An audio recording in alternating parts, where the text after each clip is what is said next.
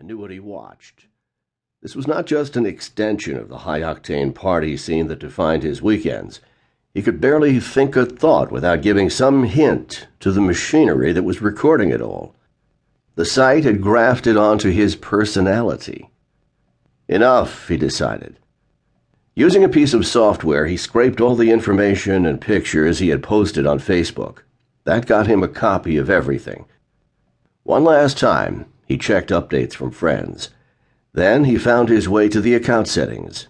Buried several layers down was the box he was looking for. Delete account. Was he sure? the software asked. Dan clicked his affirmation. Okay, then, the account would be deactivated, but not actually deleted for two more weeks. Any activity by him during that time, logging in, checking on friends, the least flicker of digital life, would be interpreted by Facebook as a sign that he had changed his mind and didn't really want to shut it down. That was all boilerplate delivered to anyone who declared an intention to leave the flock. The next message from Facebook was tailored for Daniel Grippi. Your friends are going to miss you, it said.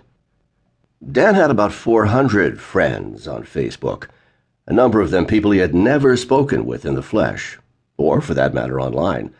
Someone who knew someone would send a friend request, He'd say yes, and that would be the end of it. No loss.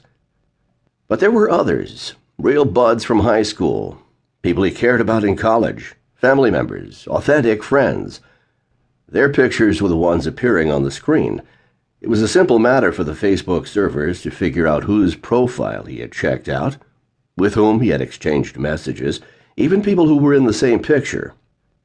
Facebook kept records of what he cared about, knowing who and what Dan Grippi wanted in his life, knowing more than Dan himself consciously knew, was Facebook's business. It sold that knowledge. Daniel, Facebook pleaded, wouldn't you want to stay in touch with these people?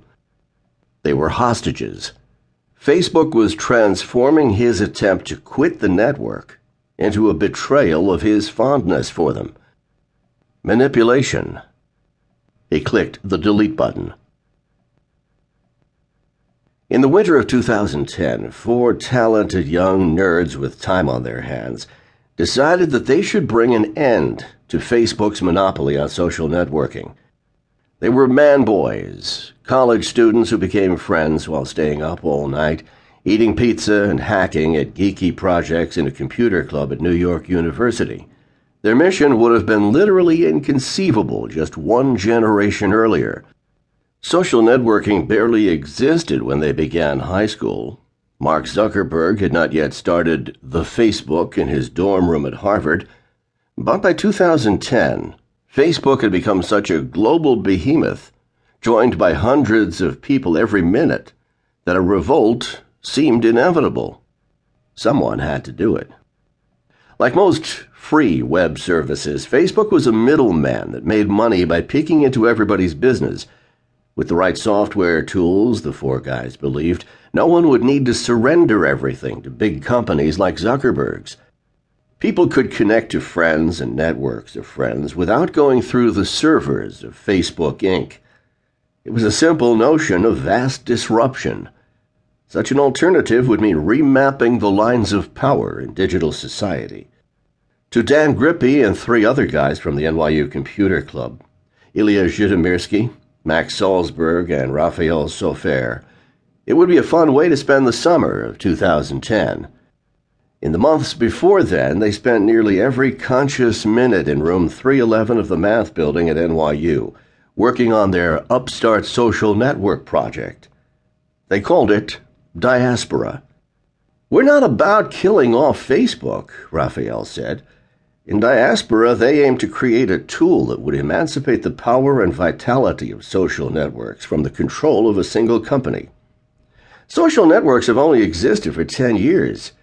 We don't really know what's going to happen to our data, but it's going to exist into the foreseeable future.